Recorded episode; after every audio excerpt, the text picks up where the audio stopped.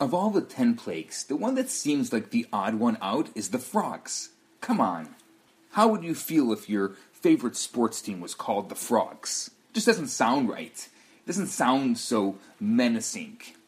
Water turned to blood, lice everywhere, wild beasts. That's a plague. But frogs?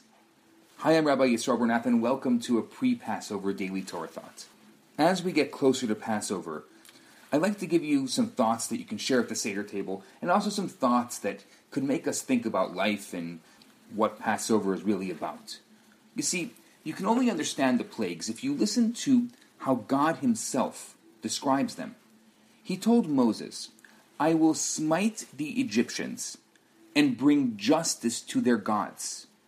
God was not only punishing the Egyptian people for enslaving the Jewish people, the Israelites, but was smashing the Egyptian value system, their false gods.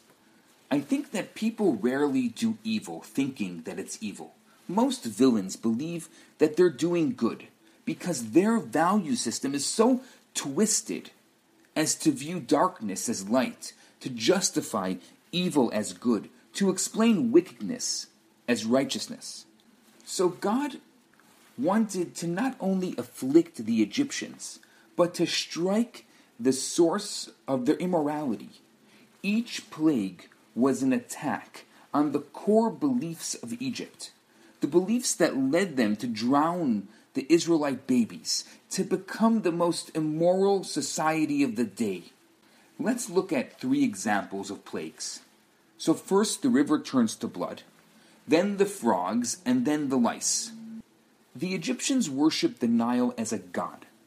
For the Nile, that was their source of irrigation. It was their source of livelihood. It was their source of wealth. So the Nile represented to them materialism, to the extreme, making a god out of money. And that's why it was afflicted first. Where money is God, blood will flow. I'll let that set in a bit so you can see the correlation with our society today. Now, frogs. That was another Egyptian deity. It was the god of fertility.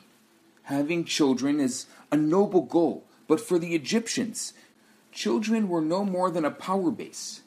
And being fruitful like a frog meant expanding your clan and extending your influence. When children are seen as frogs, then humans have lost their innate value. But it was actually the third plague, the plague of lice, that forced the Egyptians to recognize that the finger of God was at play. The Egyptian sorcerers were able to replicate the first two plagues through black magic, and so they weren't convinced that they were being divinely punished. But when lice swarmed over every Egyptian, they lifted their hands up in defeat. This is because, as powerful as Egyptian sorcery was, it could not impact something as small as a louse. Egyptian spirituality dealt with big things, major issues, not minute details. They didn't give importance to the small things. They couldn't affect a louse. We left Egypt and its ugly beliefs behind to embrace a value system that was its polar opposite. Money to our value system is not a god, it's just a means to do good. Our children are not trophies, but rather souls entrusted to us by God to care for and pass on our values. And the little things do matter.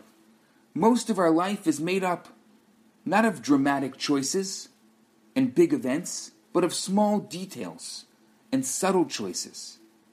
And they all make a difference. So on Passover, we go through the ten plagues and we reflect on the twisted value system that made Egyptians into oppressors. This is relevant today more than ever, as we see some of the worst atrocities in human history being committed in the name of religion. Values have consequences. What you teach kids to believe will shape them for life. And we can't fight bad values with no values.